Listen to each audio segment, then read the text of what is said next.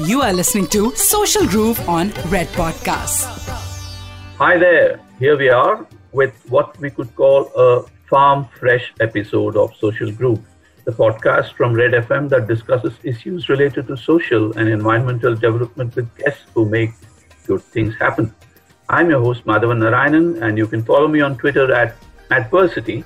With me is Meena Vaidyanathan, my co host, who's been tracking the many dimensions of the social sector business with her team at Niti Consulting. And uh, this week, or this episode rather, we travel to the countryside to look at what is being done or not being done to help farmers who need much more than tears of sympathy from urban Indians who eat the stuff they grow.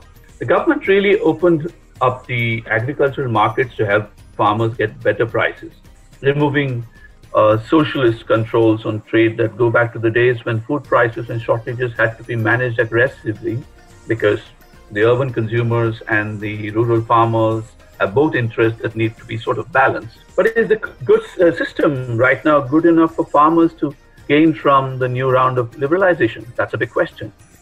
Let's take, sto- let's take stock of the ground realities, perhaps.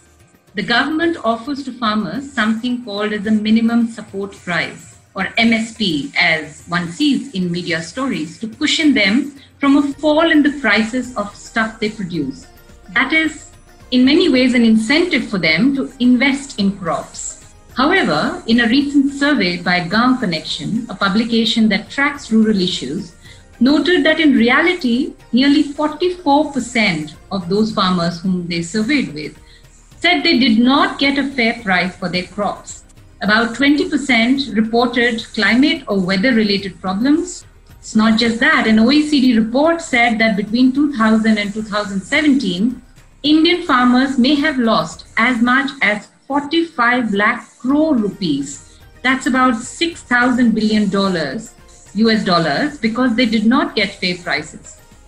The Niti Aayog published in a report in 2016 that said that 10, only 10% of farmers actually knew what rates could uh, they could expect from minimum support price plan before harvesting season every year. That's on one side, which actually means faulty planning. But on the other, there is the launch of platforms like the National Agricultural Market, a pan India electronic trading portal that networks government organized mandis into unified national market for agricultural commodities. But this is not quite your Amazon or Flipkart for markets who lead a rugged rural life.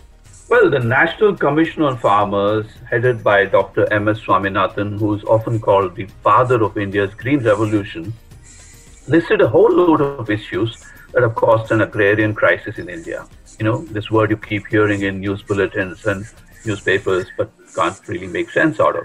But there's a whole lot of issues in this, like poor land reforms, inadequate amount of quality of water or amount or quality of water, lack of credit, confusion over technology, and uh, a lack of marketing, which, uh, as you know, farmers are not really MBAs, and that is a problem. And then there is the eternal difficult weather problem in a country that is, you know, dependent on monsoons. The biggest of the National Commission's recommendations was to give farmers a minimum support price at 50% profit above the estimated cost of production. All that sounds quite messy because the government has only so much elbow room in its budgets. And if it were to announce higher prices for farmers, it means having less money to spend on other things, let's say like roads or some kind of incentives for education. Uh, what are the missing bottlenecks and linkages so that farmers really get a fair deal? That's a tricky question because better prices for farmers could mean costlier items on your dining table in the city. Add to this the fact that we are a monsoon dependent economy that I mentioned earlier, and truant rains can spoil the best laid plans. Now, who are these friendly angels who could actually take the humble Kisan, often in the news in the past decade for tragic suicides, from distress to prosperity? We speak to rural management experts to know what it really takes. Our guests today are two distinguished specialists. Uh, Dr. Shambhu Prasad is a professor at the Institute of Management Anand in Gujarat. Dr. Prasad blends work on entrepreneurship, science, technology, and the management of collectives, which is so important for farmers. He was a research fellow at the Cornell University in the US a few years ago as a Fulbright scholar. As you know, it's a prestigious scholarship.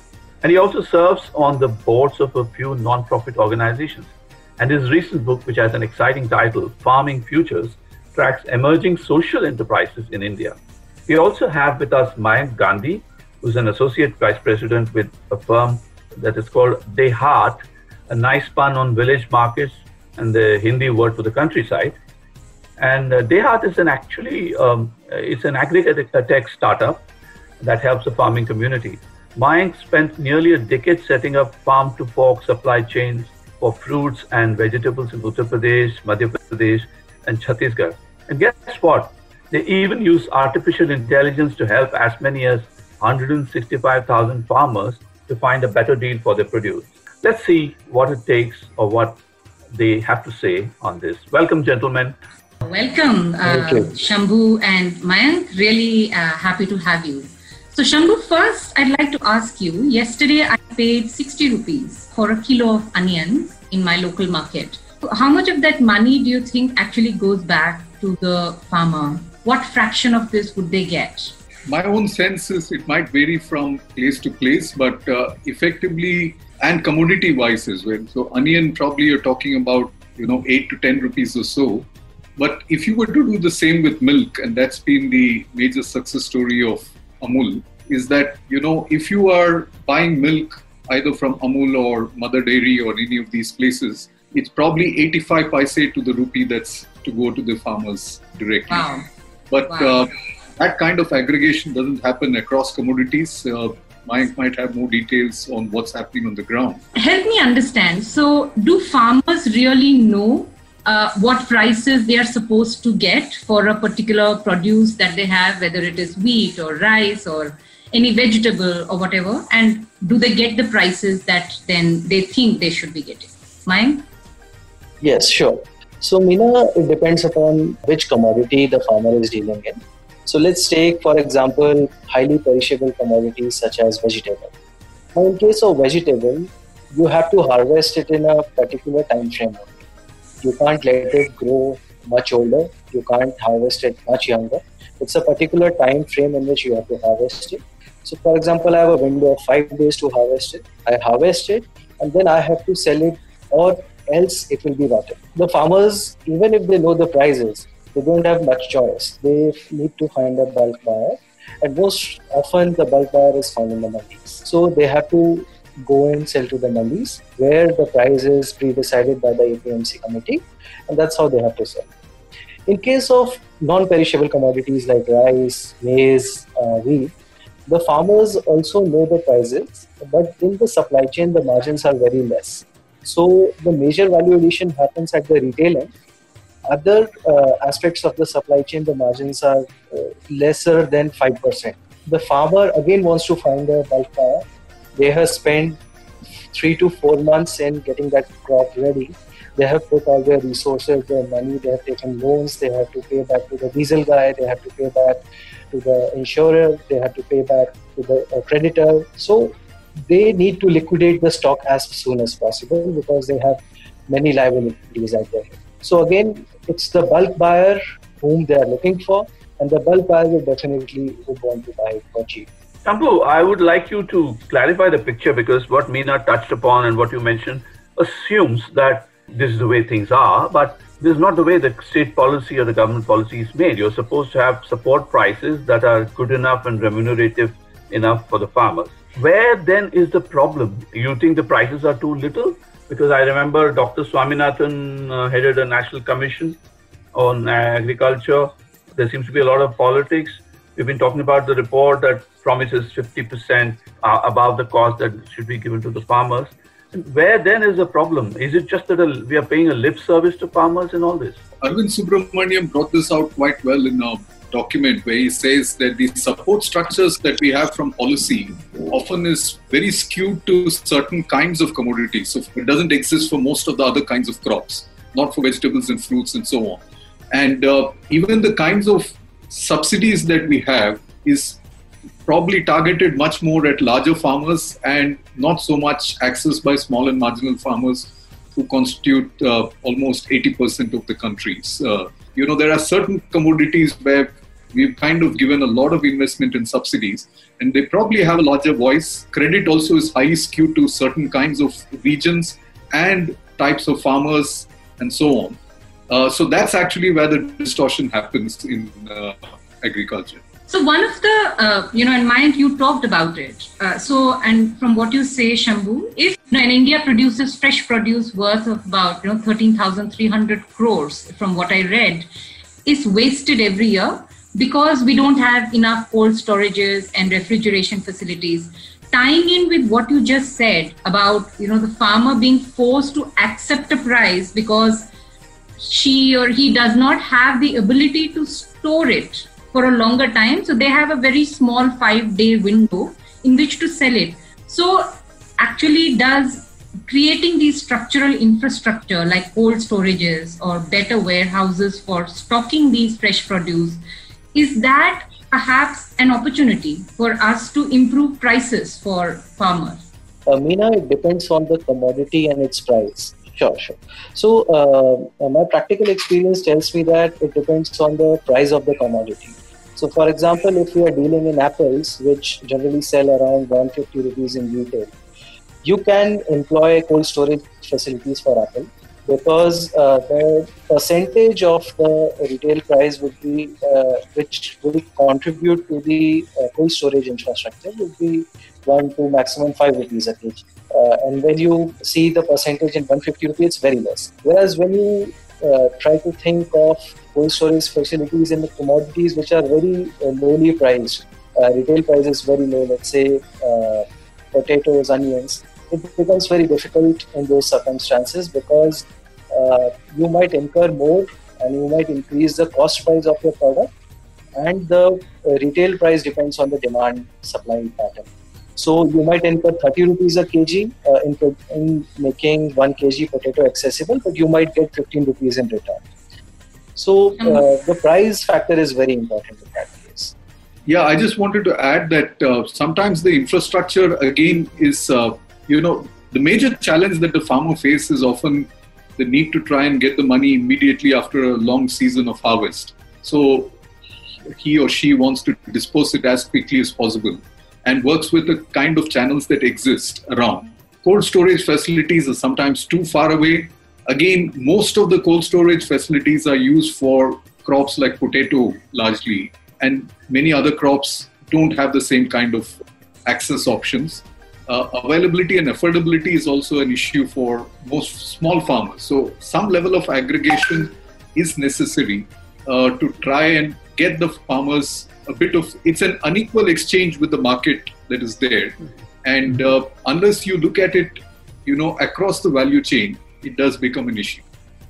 Yeah, I think that's an interesting point. Let's let's now you were talking about unequal exchange. That uh, brings me back to what you've said earlier, uh, uh Shambhu which is about large farmers not only getting uh, better prices for the commodities they typically grow, but even the financial systems, like the banks, seem to be skewed in favor of uh, larger farmers. I think in an ideal environment, the bank should help the smaller farmers, and the bank uh, there should be urban entrepreneurs. You know, we were talking cold storage, and you know, for instance, there's a company called Snowman Logistics, which is now owned by the Adanis. You know, big business.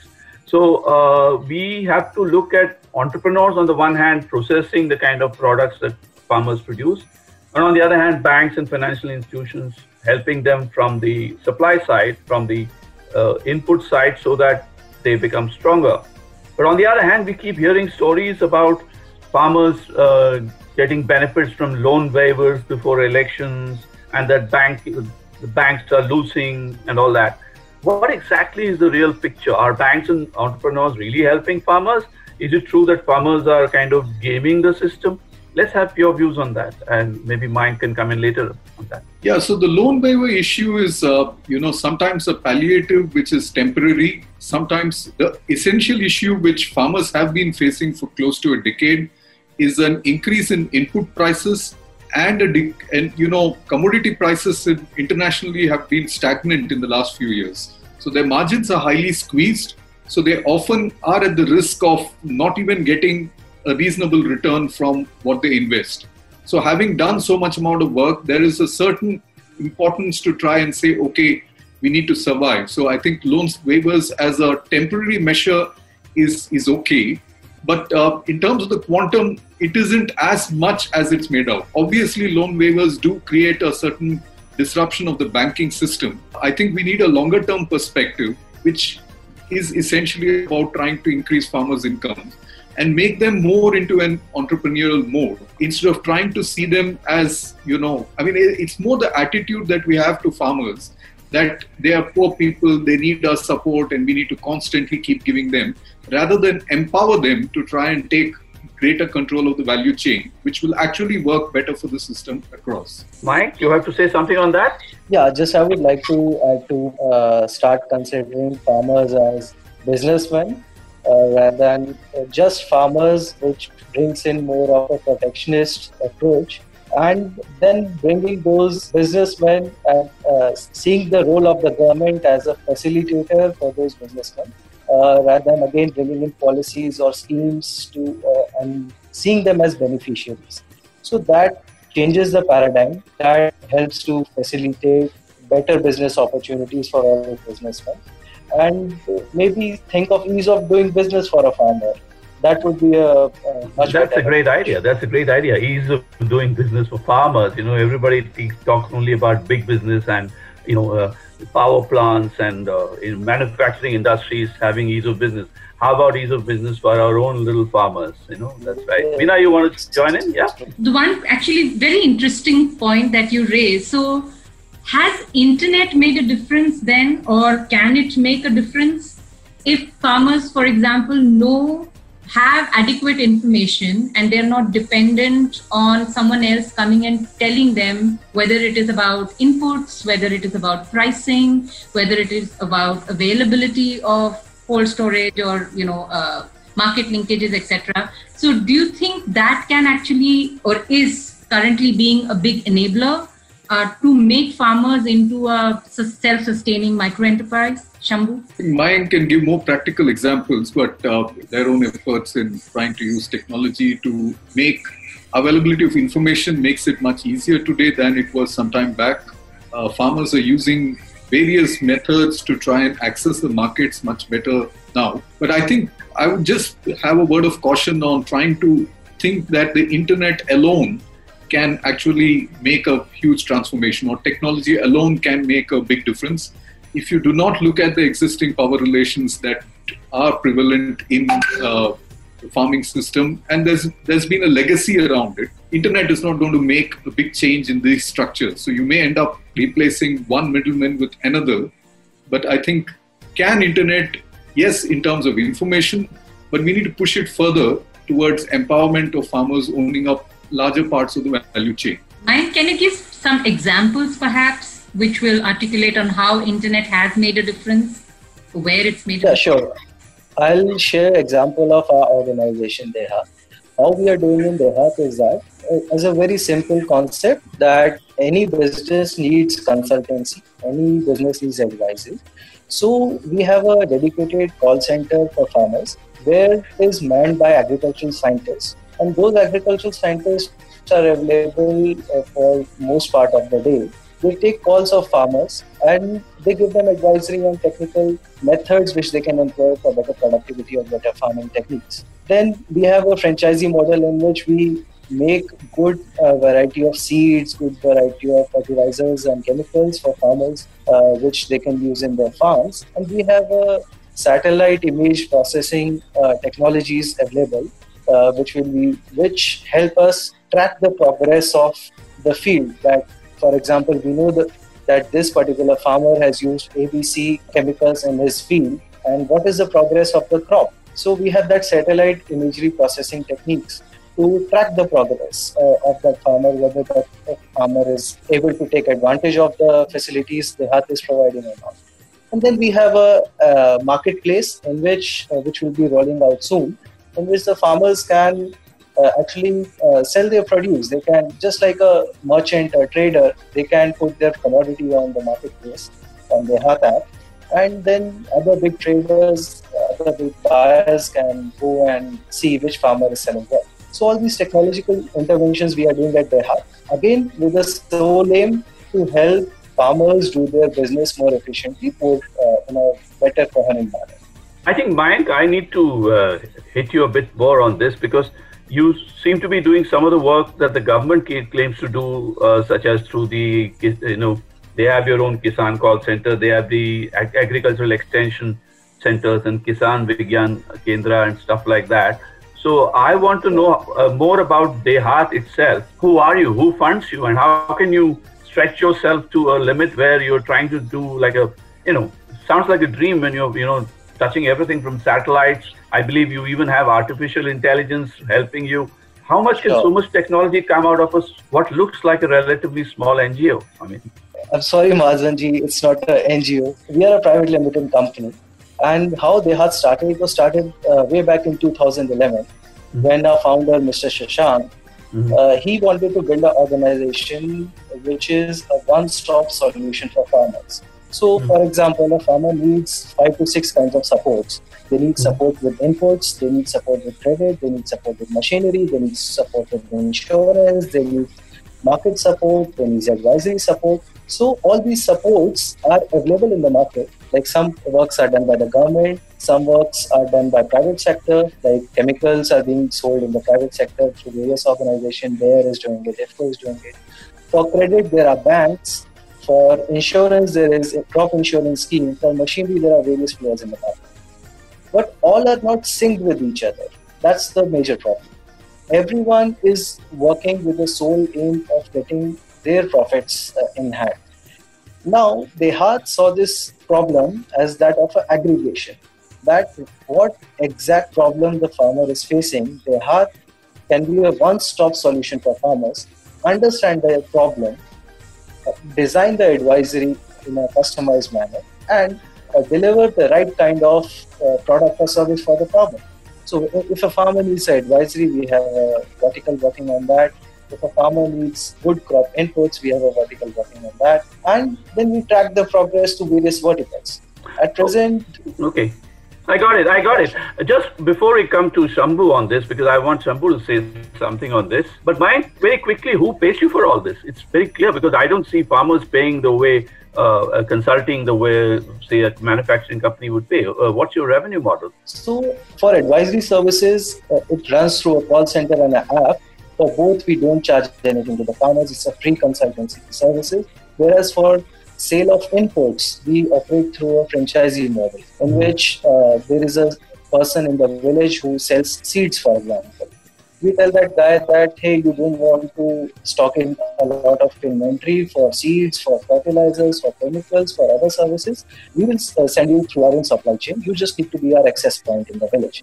So that particular person is our franchisee whom we call as a dehati or a dehat center now that that person connects us with the farmers. That person is our face in the market of farmers, and farmers pay for those services. And Very good. As an entrepreneur, as a businessman, they would like to access a better Very product and services. I got it, got it. So Shambhu, very quickly, what do you think? Uh, I mean, I was mm, trying to mention ITC's e-Choupal. You know, everybody keeps hearing about these fancy organizations. Do you have to say something on this whole new, uh, what I call the modern middleman? So, just to contextualize some of these initiatives, I think one thing we need to appreciate is the is where does a farmer get his or her knowledge from? And I think with the great fall in public extension systems over the years, a farmer is actually accessing most of the information with often the input dealer. And very often the input dealer doubles up in terms of providing credit. And based on the margins that are there for whichever kind of pesticide or fertilizer, he, he or he pushes a certain kind of product. Aniket Aga calls this merchants of knowledge. Mm-hmm. Actually, they are determining how things are being uh, used by farmers. So they end up with a much inappropriate kind of situation. And then sometimes, in the case of excessive uses of pesticide, there is a treadmill that leads them to greater kind of despair. So the failure of extension systems and information is actually an important element which has opened up spaces. So some of it is being very well used by social enterprises like uh, DeHaat and others in providing these services, but the scope is a lot. Uh, ITC's e-Choupal has just finished 20 years and so on, but I think they've done some remarkable work in trying to use and get more information. But you do also have uh, PhD thesis, which is called Rethinking Revolutions by Richa Kumar from IIT Delhi, which kind of again brings out this element that the focus has always been on the larger farmers. Small and marginal farmers sometimes tend to get ignored or neglected from some of these kinds of solutions. So that's a continuing challenge for most Indian farmers. This is a fantastic conversation. In fact, there is so much more to talk and so much more to learn. I wish we could sort of go on, perhaps in another episode of uh, Social Groove. We would love to continue this conversation. But my big takeaways are the real change and uh, will come when we start treating farmers as business people and just like they set up a micro enterprise you know they have access to finance they have access to support and they have access to markets and there is a seamless aggregation of this value chain and i think then we can see a true change technology as i understand from you helps in democratizing knowledge but it's not a magic wand really technology really needs to be combined with empowering all sections of farmers and not just be skewed too large or a certain type of farmer. So fantastic conversation. Madhavan, do you want to add? Thank you. Yeah, oh, all I can say is that we seem to have a same story. You know, in the industry, we have the SMEs, small and medium enterprises being left out, and in agriculture, we could call them SMFs, perhaps, the small and medium farmers being left out. So I think it ultimately boils down to big fish and small fish, and unless and until we can think of financial as well as institutional uh, structures that can, uh, you know, address the small and medium types, uh, we're probably constantly heading towards new kinds of inequality, uh, whether it's a merchants of finance or merchants of knowledge, as Shambhu Prasad calls them. But this is all most inv- insightful. Hopefully, the policymakers are listening, and hopefully, something will come good out of all this. Thank you. You were listening to Social Groove on Red Podcasts.